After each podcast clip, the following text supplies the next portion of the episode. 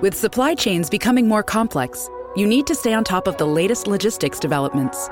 So, if you work with logistics, you need the Beyond the Box podcast from Maersk.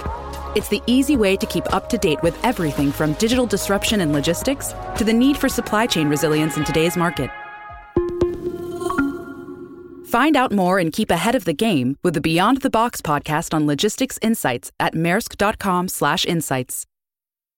Allora, vabbè, farei una domanda un po' generica, vabbè, così, però sempre interessante secondo me. Cioè, è un po' la solita provocazione che la storia insegna, ma noi siamo sempre, cioè sembriamo che non impariamo in qualche modo. E allora mh, mi chiedevo, cioè diciamo sempre questa cosa, no? Si dice a scuola, così, però allora, cioè, continuiamo a non imparare, cos'è che non funziona? Quindi come dovremmo studiare effettivamente la storia? Perché noi veramente cambiamo il nostro modo di vivere, cioè non del tutto, però almeno per le cose negative, tipo sono state le guerre, cioè come possiamo non averle più se No, non possiamo non averle più.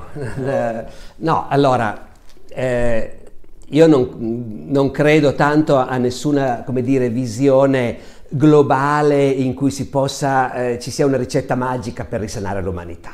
Cioè noi siamo delle bestie eh, che hanno costruito tante cose, hanno avuto tante idee, ma che continua, continuano però a avere anche, dire, dei limiti oggettivi. L'umanità sarà sempre un casino l'umanità andrà sempre avanti attraverso conflitti, anzi per carità guai se non ci fossero conflitti, l'immobilità totale.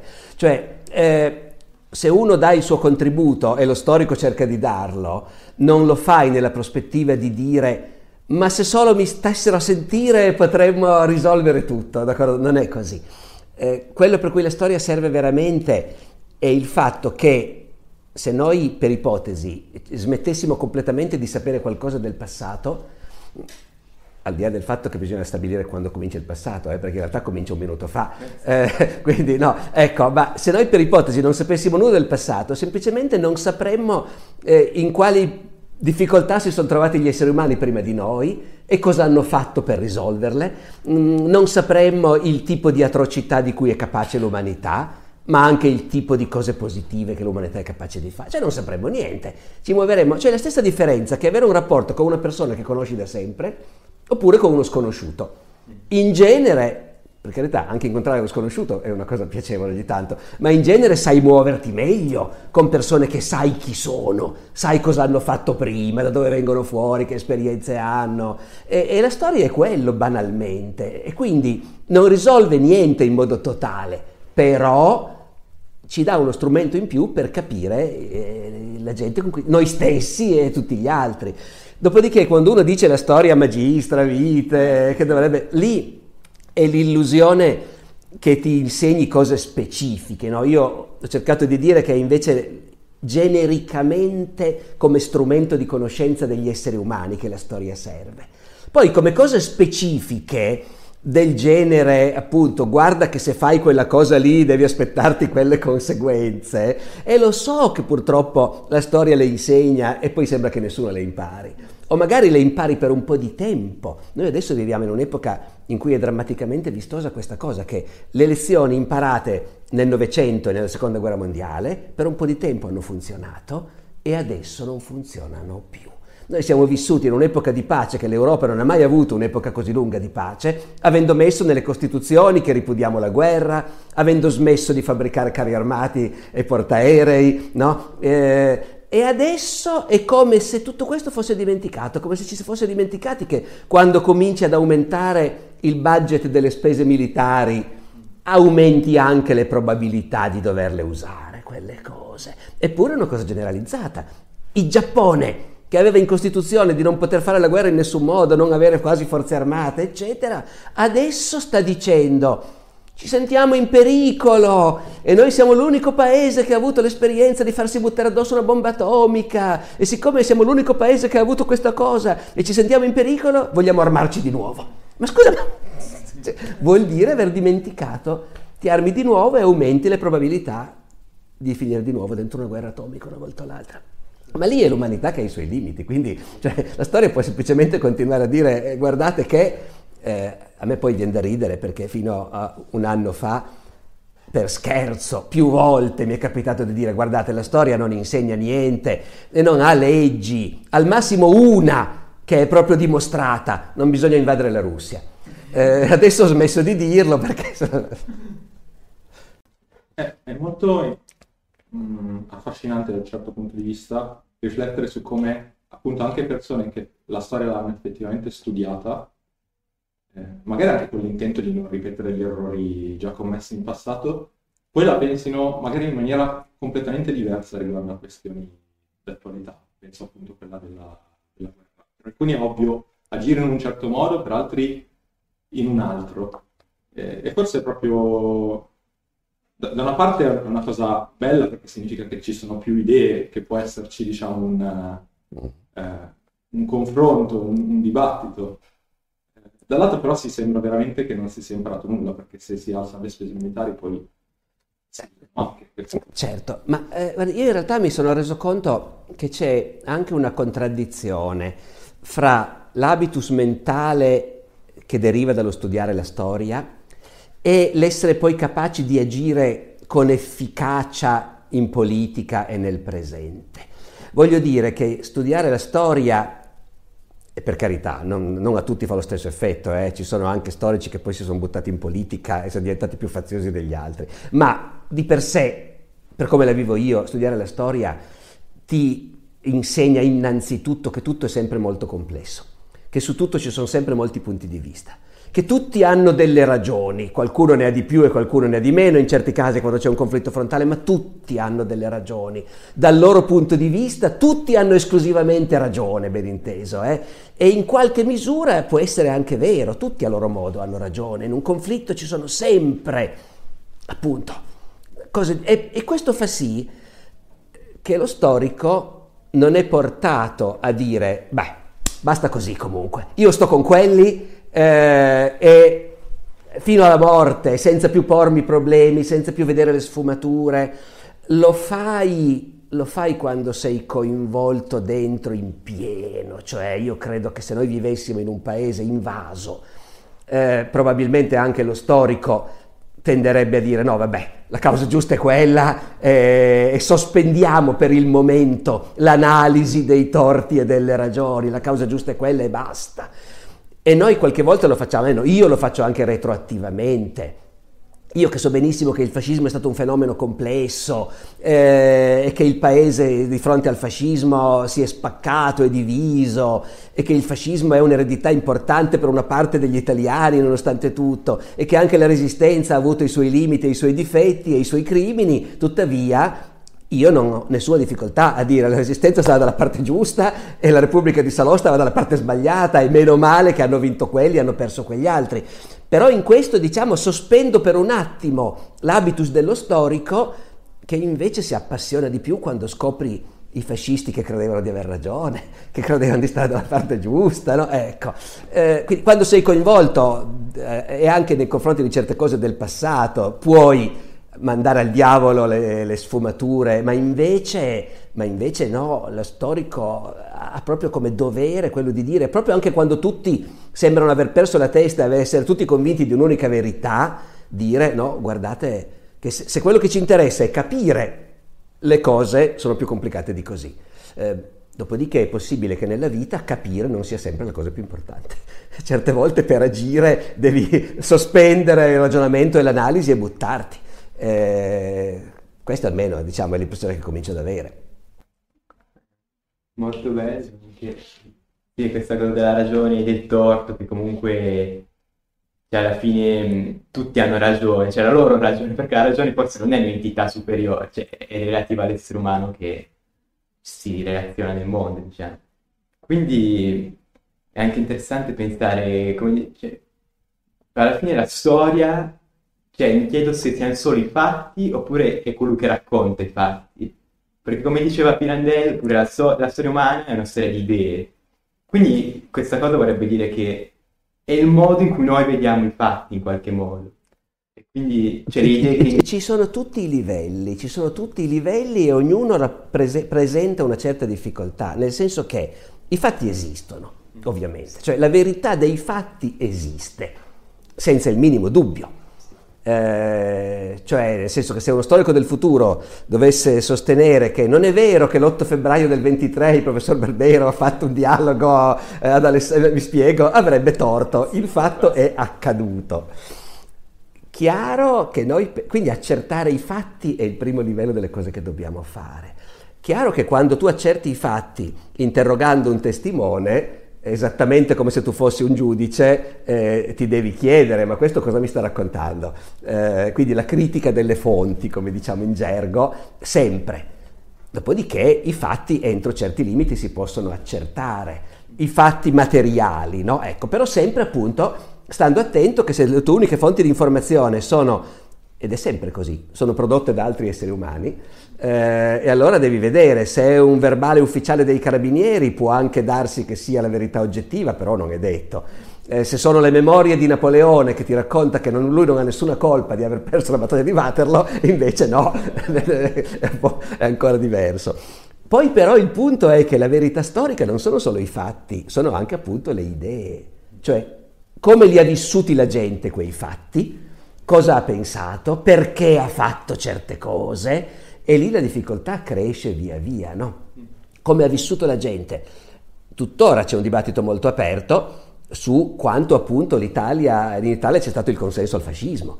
Eh, man mano che ci liberiamo dall'aspetto ideologico, per cui siccome il fascismo alla fine è stato un disastro, è, una catastrofe, e quindi ci faceva ci faceva senso pensare che la maggior parte degli italiani avesse potuto essere d'accordo. Ecco. Adesso che siamo un po' più freddi, diventa possibile ipotizzare che in effetti, almeno in certi momenti, una gran parte degli italiani abbia dato un certo consenso al fascismo. Lì però, appunto, cosa vuol dire una gran parte? Eh, quando vai a lavorare di fino ti accorgi che i, dire, i rapporti, non c'erano i sondaggi allora, però c'erano i rapporti dei prefetti che da un anno all'altro oscillavano, no? aumentano i prezzi e i prefetti dicono oh, il consenso al regime non è più così solido, si sentono critiche, si sentono pettegolezzi, mormorii, quindi cambiano, ecco. Eh, e tu da storico devi dire, vabbè, ci sarà stato di tutto, però è interessante capire se c'era una maggioranza che pensava grosso modo le stesse cose. Quando poi vai all'individuo, e cioè perché esattamente Putin ha invaso l'Ucraina, eh, lui nella sua testa che meccanismi mentali ha avuto, che aspettative aveva, lì non sarai mai sicuro di sapere. Puoi costruirti un panorama di elementi e, e, e, questo vale per qualunque grande personaggio della storia. È una domanda frequentissima, specialmente del pubblico, no? ma perché ha fatto quello? E l'unica risposta scientifica è, chi lo sa, eh, non saremo mai nella loro testa. Puoi provare a fare delle ipotesi, sapendo che però sono ipotesi. E questo è anche il motivo per cui in storia si continua anche a discutere. Perché sui fatti non si discute più dopo un po', ma sulle motivazioni, le ragioni, le intenzioni, i sentimenti delle persone coinvolte, tu puoi solo costruire delle ipotesi e quindi potrai continuare anche in futuro a discutere con, con storici che avranno ipotesi diverse. Ecco. Io ho una domanda mm, con un po' di carattere autobiografico, nel senso ricordo di aver detto quando ero piccolo perché devo studiare la storia del grande voglio fare il contadino. E poi, vabbè, la vita è ironica, nel senso, alla fine sto studiando la storia. Però mi sto chiedendo, cioè mi sono chiesto, ma quel bambino o tutti gli altri bambini a cui magari non interessa la storia, magari sono affascinati dal passato comunque, ma da un passato di tipo diverso. Penso, magari non quella che noi chiamiamo storia, che poi insegniamo normalmente a scuola.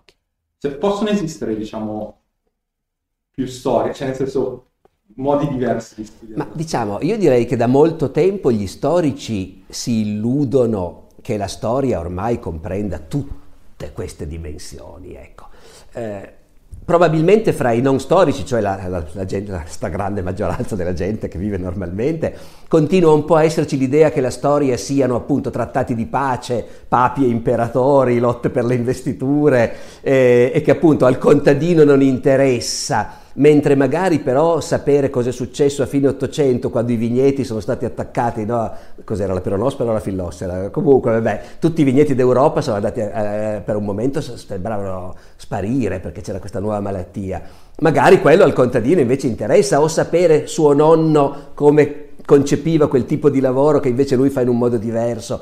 Ora, gli storici ormai sono tutti d'accordo che anche quella è storia, cioè sapere come tra il nonno del contadino di oggi e il padre e il contadino di oggi è cambiato il modo di potare la vite è storia, a tutti gli effetti, ecco. E, e noi ci occupiamo anche di quello. Eh, quindi per noi diciamo non c'è più questa distinzione. Nel momento in cui uno la percepisce bisogna appunto cercare di dirgli che se se la storia con la S maiuscola, come anche si dice, si occupa soprattutto di guerre, paci, epi, epide, ecco, epidemie, non è in realtà, in origine sì, in origine perché in, antichi, in antichità si diceva, beh, vale la pena di ricordarsi delle cose importanti.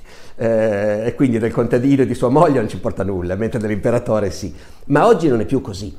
Il fatto è che ci si occupa degli imperatori perché le decisioni degli imperatori condizionano la vita di tutti come vediamo benissimo anche oggi, naturalmente. No? Ci si occupa delle guerre perché una guerra investe un'intera generazione e trasforma la vita di un paese intero o di tutto il mondo. Quindi ci si occupa di quelle cose non perché sono diverse rispetto alla vita della gente comune, ma proprio perché lì incontri dei fenomeni che, interess- che hanno interessato tutta la gente comune. Dopodiché a noi interessa anche sapere eh, cosa faceva una, donna, una moglie di un contadino nel Medioevo incinta quando si accorgeva che stava per partorire. Ecco, eh, correva a casa e faceva chiamare tutte le vicine perché non si partoriva se non si avevano intorno un sacco di donne. Uomini fuori, neanche per idea, ma le sorelle, le amiche, le vicine, tutte venivano chiamate a venire perché era un momento collettivo in cui le donne facevano tutte insieme una cosa importantissima. Questa cosa qua, per uno storico, è interessante quanto la battaglia di Waterloo, ecco.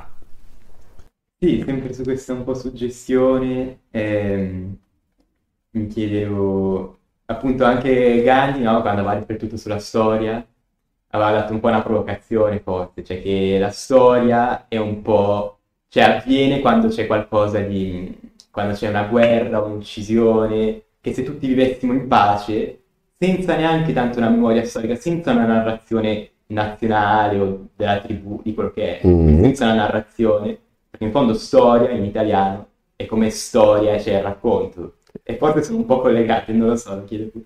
E quindi un po' questa suggestione che si collega anche forse eh, ad uno dei motivi perché gli uomini hanno fatto la guerra durante sto- la storia, e cioè forse perché si sono raccontati delle storie che ad esempio c'è un popolo, comunque anche dire c'è un popolo, una sorta di storia, perché certe persone sono accomunate da una storia. Sì, certo, certo. E quindi mi chiedo, cioè abbiamo dei fatti, però quanto può diventare pericoloso raccontare storie sui fatti? Allora, eh, sì, no, eh, chiaro, chiaro. No, è un problema, cioè, eh, dipende da come lo fai e con quali intenzioni lo fai. Il discorso come sarebbe bello se non ci fosse la storia, eh, perché gli uomini vivono tutti in pace e non succede niente, è un bellissimo discorso, però va bene, l'umanità lo fa da sempre, eh. l'umanità da sempre si è interrogata, dice perché viviamo così? Dice perché quella stronza di Eva ha mangiato la mela e quel cretino di Adamo l'ha mangiata anche lui, è colpa loro, perché nel giardino terrestre non c'era la storia, non succedeva niente, ecco, invece per colpa di quei due deficienti ci tocca lavorare, partorire con dolore e poi è arrivato Caino, ha ammazzato Abele, subito, no, ecco. Ehm, gli antichi, i greci e romani, anche loro si erano chiesti, ma perché? dicevano, ah, una volta c'era l'età dell'oro, nell'età dell'oro non c'era la proprietà privata, erano tutti uguali, non c'era bisogno del re, della legge, di niente. Poi il primo cretino che ha costruito uno steccato intorno a casa sua e ha detto non dovete passarlo, e un altro l'ha scavalcato, quello gli ha dato una botta in testa, a quel punto è finito tutto, finita l'età dell'oro. Quindi L'umanità ha nella sua mitologia, come Gandhi evidentemente aveva, questo sogno però è mitologia, non è così, non esiste, come credo che non esista nessun branco di scimpanzé in cui ogni tanto non si scannino per vedere chi fa il capo. Eh, non esiste quindi, d'accordo? È una parte della nostra mentalità e della nostra cultura, il rimpianto per il fatto che non viviamo in pace e senza storia, però sta di fatto che noi invece non viviamo in pace, la storia ce l'avremo sempre. In quel senso è inevitabile che te la raccontiamo, poi appunto è chiaro che raccontarla può diventare uno strumento per acuire ulteriormente i conflitti. Chiaro. Nel momento in cui la storia è la storia, questo lo vediamo benissimo nell'Europa orientale di oggi, dove la storia è molto più presente che non da noi, no? l'Occidente è abbastanza smemorato attualmente, dopo l'ubriacatura nazionalista dell'Ottocento che è finita nella Prima Guerra Mondiale, quando ogni paese si pensava come il miglior paese del mondo e la razza superiore e la nostra storia era la cosa più importante di tutte, no? per cui la battaglia di Legnano diventava il più grande episodio della storia universale, se sei italiano, se invece sei francese neanche sai cos'è la battaglia di Legnano, in compenso c'è Giovanna d'Arco. Eh, no, ecco, quello è un po' finito in Occidente, non c'è più questa ubriacatura nazionalista, lega- leg- cioè magari c'è il nazionalismo che torna un po' fuori, ma non è molto legato al passato, se non in queste cose un po' ridicole, strumentali, del tipo Unità d'Italia, Savoia contro Borboni, queste cose qui, perché no, francamente no. Invece in Europa orientale la storia è fondamentale per l'identità della gente. Essere polacco, essere russo, essere ucraino, essere estone vuol dire vivere in un paese dove fin da bambino a scuola ti hanno riempito la testa con la, ver- con la nostra verità. E la nostra verità è sempre che noi siamo un popolo buono che ha subito torti da tutti gli altri, perché siamo circondati dai cattivi.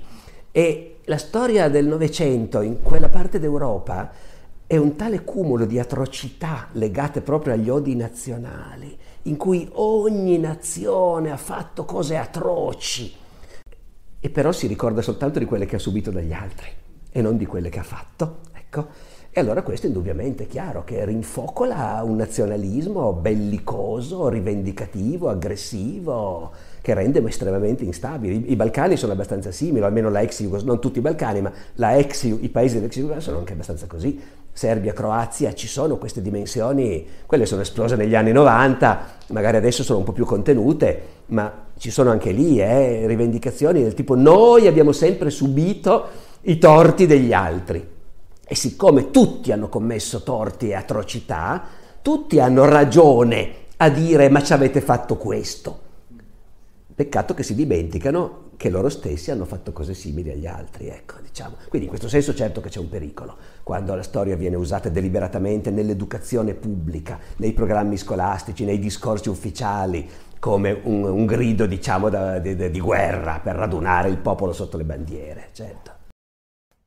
Sì, è molto interessante questa cosa della, della ragione, della... Sì, possono esserci più punti di vista sì, e, e tutti i conflitti nascono da questo, perché sembra, cioè, due ragioni che cercano di scontrarsi e non dialogare, cioè senza dialogare. Chiaro, poi diciamo, è vero che c'è anche una terza via, eh, cioè il Novecento ha anche costruito una cultura del tipo eh, in ogni caso non bisogna ricorrere alla violenza e quindi se ricorri alla violenza automaticamente ti metti dalla parte del torto che è un po' il discorso che è stato fatto adesso in Occidente quando Putin ha invaso l'Ucraina, naturalmente. No? E questo è un bellissimo ideale. Come tutti i bellissimi ideali funzionerebbe meglio se valesse per tutti. Eh, quando invece vai a vedere che a seconda di chi è che ricorre alla violenza, allora l'indignazione generale è più alta o più, o più ridotta invece, no? Ecco. Eh, però potrebbe essere un gran bel principio, effettivamente, salvo che fa un po' a pugni col fatto che nella natura umana invece ogni tanto arrivare a dire no, io qui senza ricorrere alla violenza non riesco a uscirne da questa situazione. Ecco, io faccio fatica a immaginare un'educazione collettiva così forte che davvero elimini nella vita umana il fatto che la violenza, la guerra, eccetera, sono una possibilità.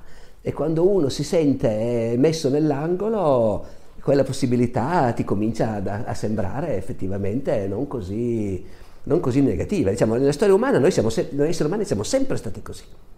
Il Novecento, dopo lo shock delle due guerre mondiali, per la prima volta nella storia ha seriamente provato a dire no, inventiamoci una cultura in cui la guerra è bandita in assoluto. L'ha messa in pratica malamente e con mille falle questa cosa, ha messo in piedi un'organizzazione, l'ONU, che doveva servire proprio per questo e che si è rivelata alla lunga un fallimento, perché non conta più niente, effettivamente, no? Però l'ideale c'era, noi ci siamo, almeno la mia generazione ci è cresciuta immersa dentro e dando per scontato che in fondo fosse così, eh, che le guerre, una volta che si era capito che non bisogna comunque mai farle, eh, però non è vero. Non è mai stato vero che non bisogna comunque mai farle. In certi casi, invece, tu ritieni che sia giusto farla e, e anche questa è una cosa vecchia come l'umanità, eh?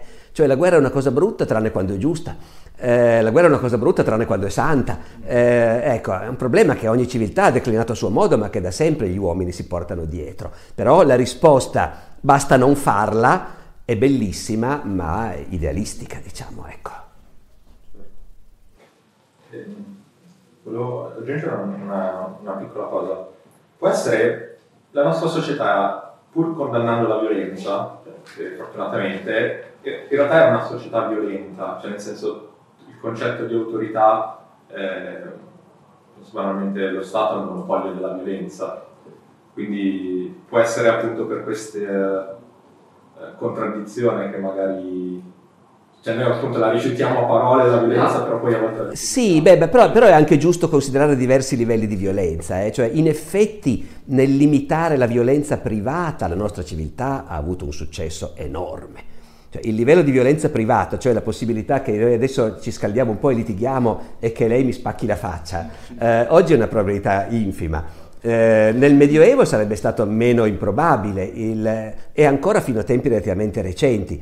Eh, questa è una cosa che si può proprio dall'Ottocento in poi studiare, perché hai i dati. E, e, e vedi che già nel, anche solo nel corso del Novecento, che è stato un secolo di una violenza pubblica inaudita, con le guerre più spaventose di sempre, però invece la violenza privata è andata scendendo. Cioè, in, nel, la gente non ci crede perché si immagina che in passato, che, ma nell'Italia di, dell'inizio del Novecento gli omicidi erano dieci volte tanti quelli che ci sono adesso e la gente girava con la pistola, non c'era il porto d'armi, eh, il livello di violenza era inaudito. Nel Medioevo ancora peggio, nel senso che almeno eh, a fine 800, inizio 900, una persona per bene di solito non andava ad ammazzare o a prendere a pugni, eh, gli altri lo facevano già allora, di più gli emarginati o i poveri persone per bene però potevano ancora ammazzare qualcuno in duello quando capitava, eh? fino all'inizio del Novecento.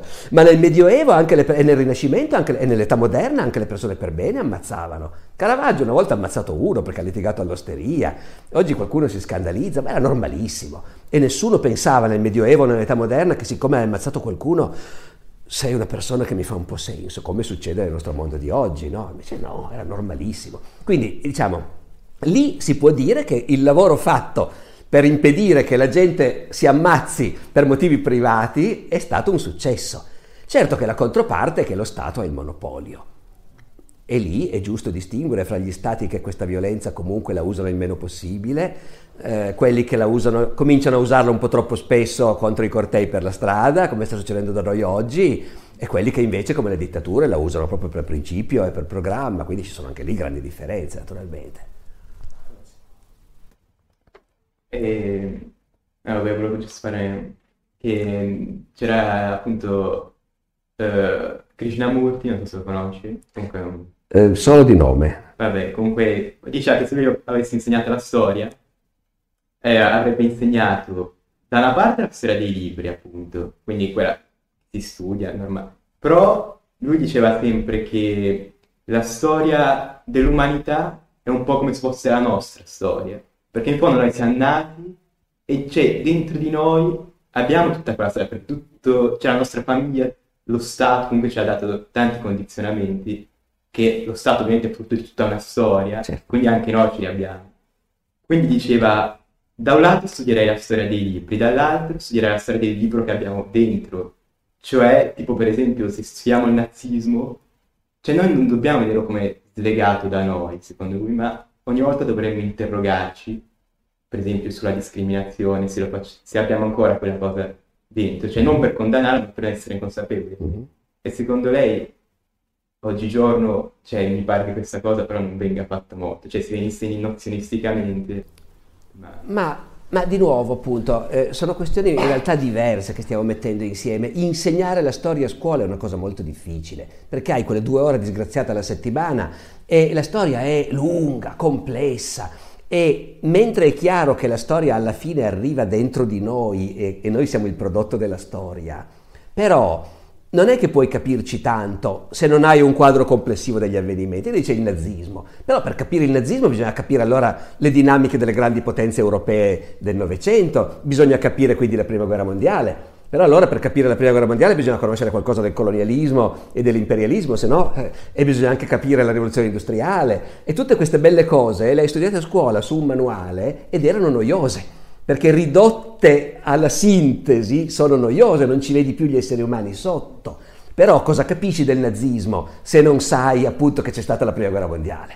E la prima guerra mondiale la devi studiare sapendo che c'è stato l'attentato di Sarajevo il 28 giugno del 1914, chi era l'arciduca Francesco Ferdinando. Devi studiare queste cose qua, che le studi a 16 anni a scuola e ti annoi naturalmente, ma devi farlo. Se no, e quindi ecco, l'unica cosa del discorso di Krishnamurti che trovo un po' populista è il contrapporre i libri alla nostra interiorità. I libri, certo, c'è di tutto nei libri, e il manuale scolastico non è la cosa più emozionante del mondo ma il libro è, è, l'unico modo vero che noi abbiamo per parlare con qualcuno che si intende di un argomento e che ce lo spiega. Poi quello può essere bravo o meno bravo, se non è bravo il libro non è riuscito, ma il libro di per sé è il modo per trasmettere la conoscenza, quella vera, seria, approfondita e controllabile. Eh, poi certo, dice, uno fa un podcast, fa una conferenza, sì, ma nella conferenza io dico delle cose e mi dovete credere.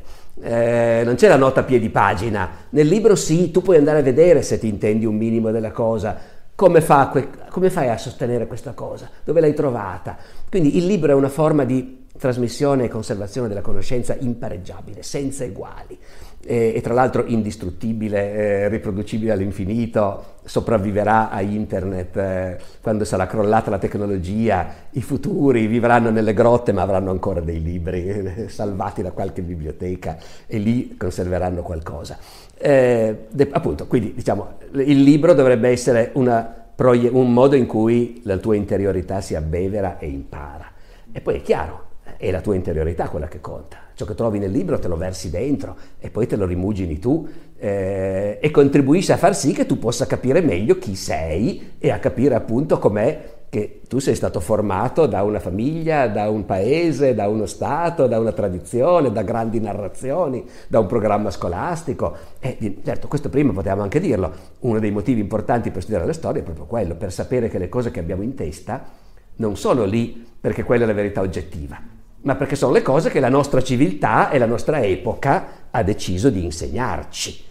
E quindi a un fiorentino del tempo di Dante insegnavano se ammazzano tuo cugino è tuo preciso dovere ammazzare uno della loro famiglia, se no sei un infamone e se invece ammazzi uno della loro famiglia sei un uomo a posto, perfetto, è giusto ed è giusto così. A noi invece insegnano che se ammazzano tuo cugino non devi andare tu personalmente ad ammazzare un altro, d'accordo? Quindi cambiano da un'epoca all'altra no? e que- saperlo, saperlo è importante, certo. Abbiamo ancora tempo sì. Sì, sì. Okay. Ehm, sì, volevo farle questa domanda sul, diciamo, riflettendo su quale sia il senso della vita. Una... Non arrabbiata da niente proprio. Vabbè. Però avete chiesto anche nella storia, nel passato, così.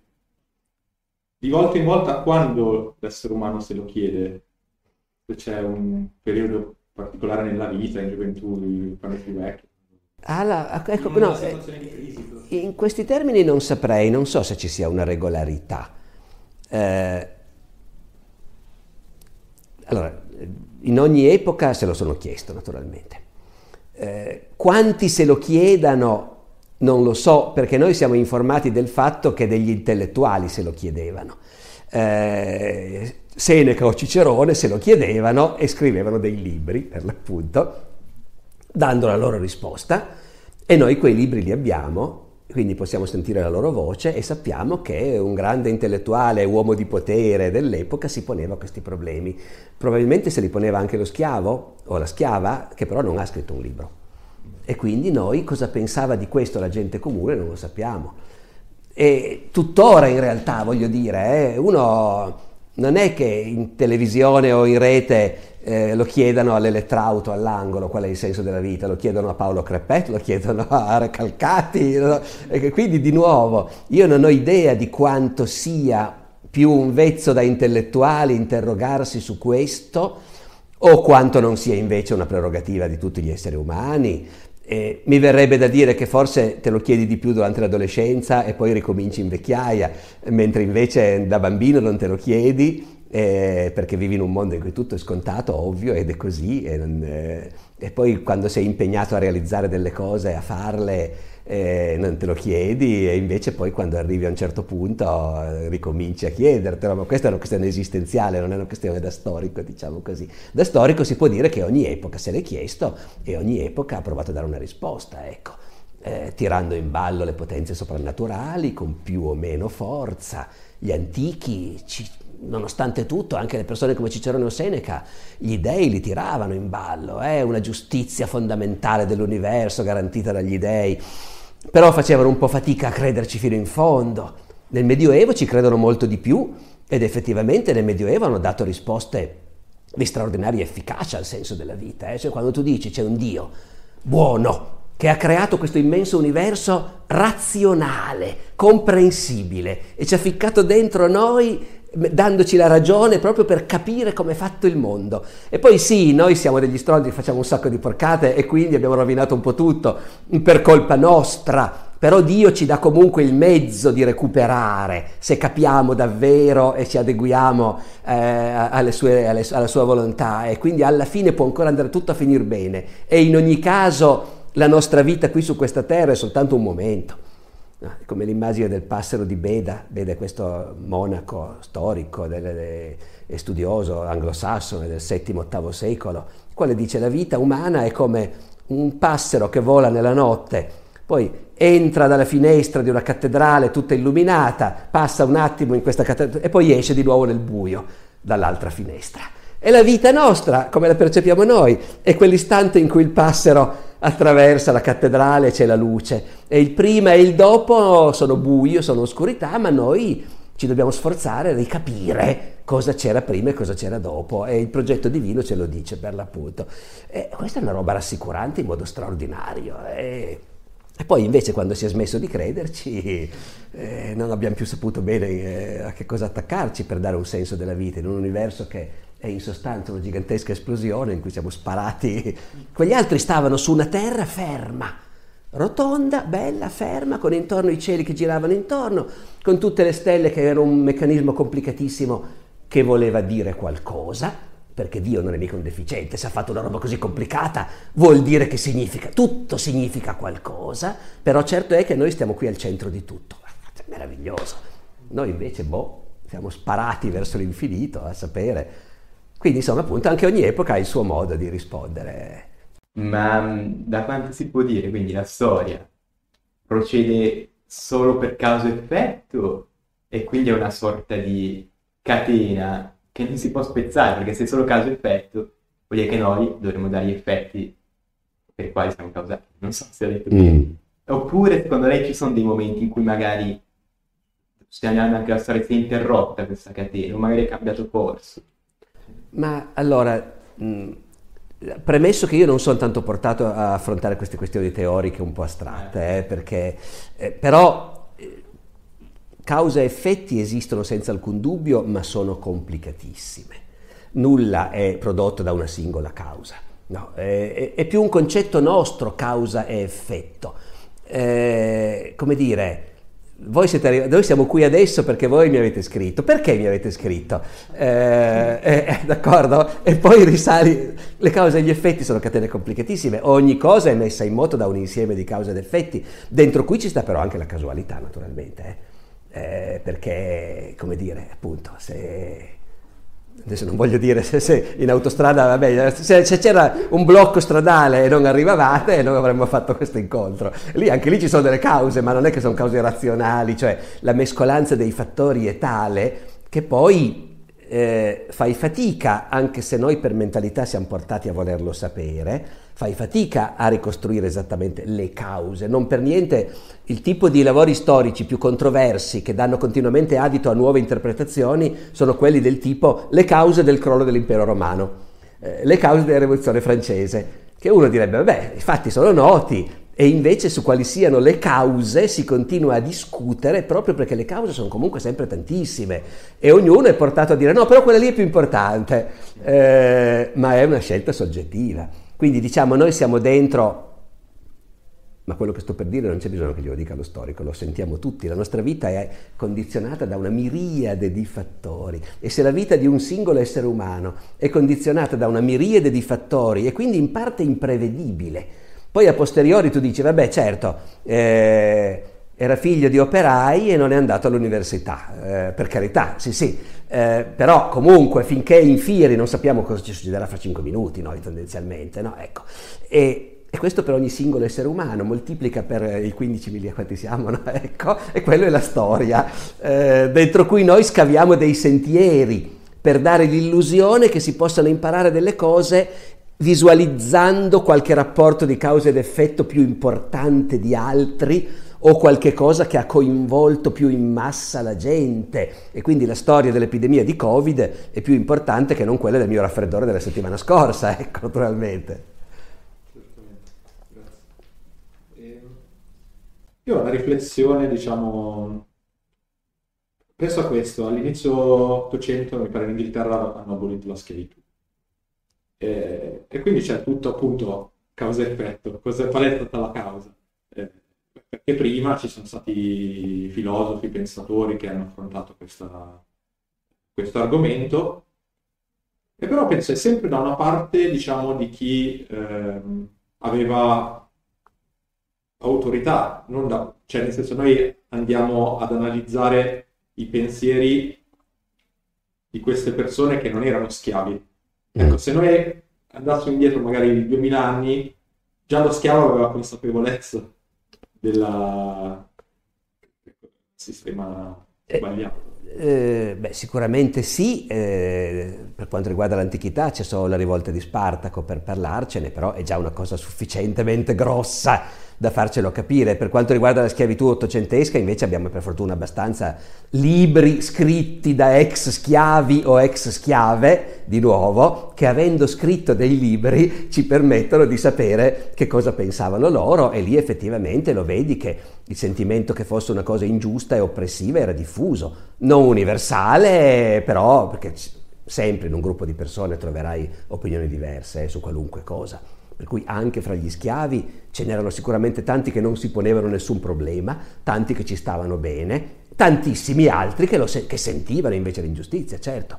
Ma lì, appunto, alla storia interessa sapere che cosa pensava e sentiva la gente e interessa sapere cosa successo. Sapere cosa sentava, sentiva e pensava la gente, a me interessa anche sapere cosa pensava una contadina dell'epoca di Carlo Magno. Però la conquista della Sassonia l'ha fatta Carlo Magno e non la contadina. Eh, e allo stesso modo l'abolizione della schiavitù l'hanno fatta quelli che comandavano e il sentimento diffuso delle, delle, classi colte, diciamo, europee, che via via hanno sviluppato una ripugnanza verso questa cosa. Se non l'avessero fatto loro e avessero continuato a essere come le classi colte dell'antichità, che erano gente raffinatissima, coltissima e meravigliosa, e trovava normale la schiavitù e non si poneva affatto il problema, e se fosse continuato così la schiavitù ce l'avremmo ancora adesso.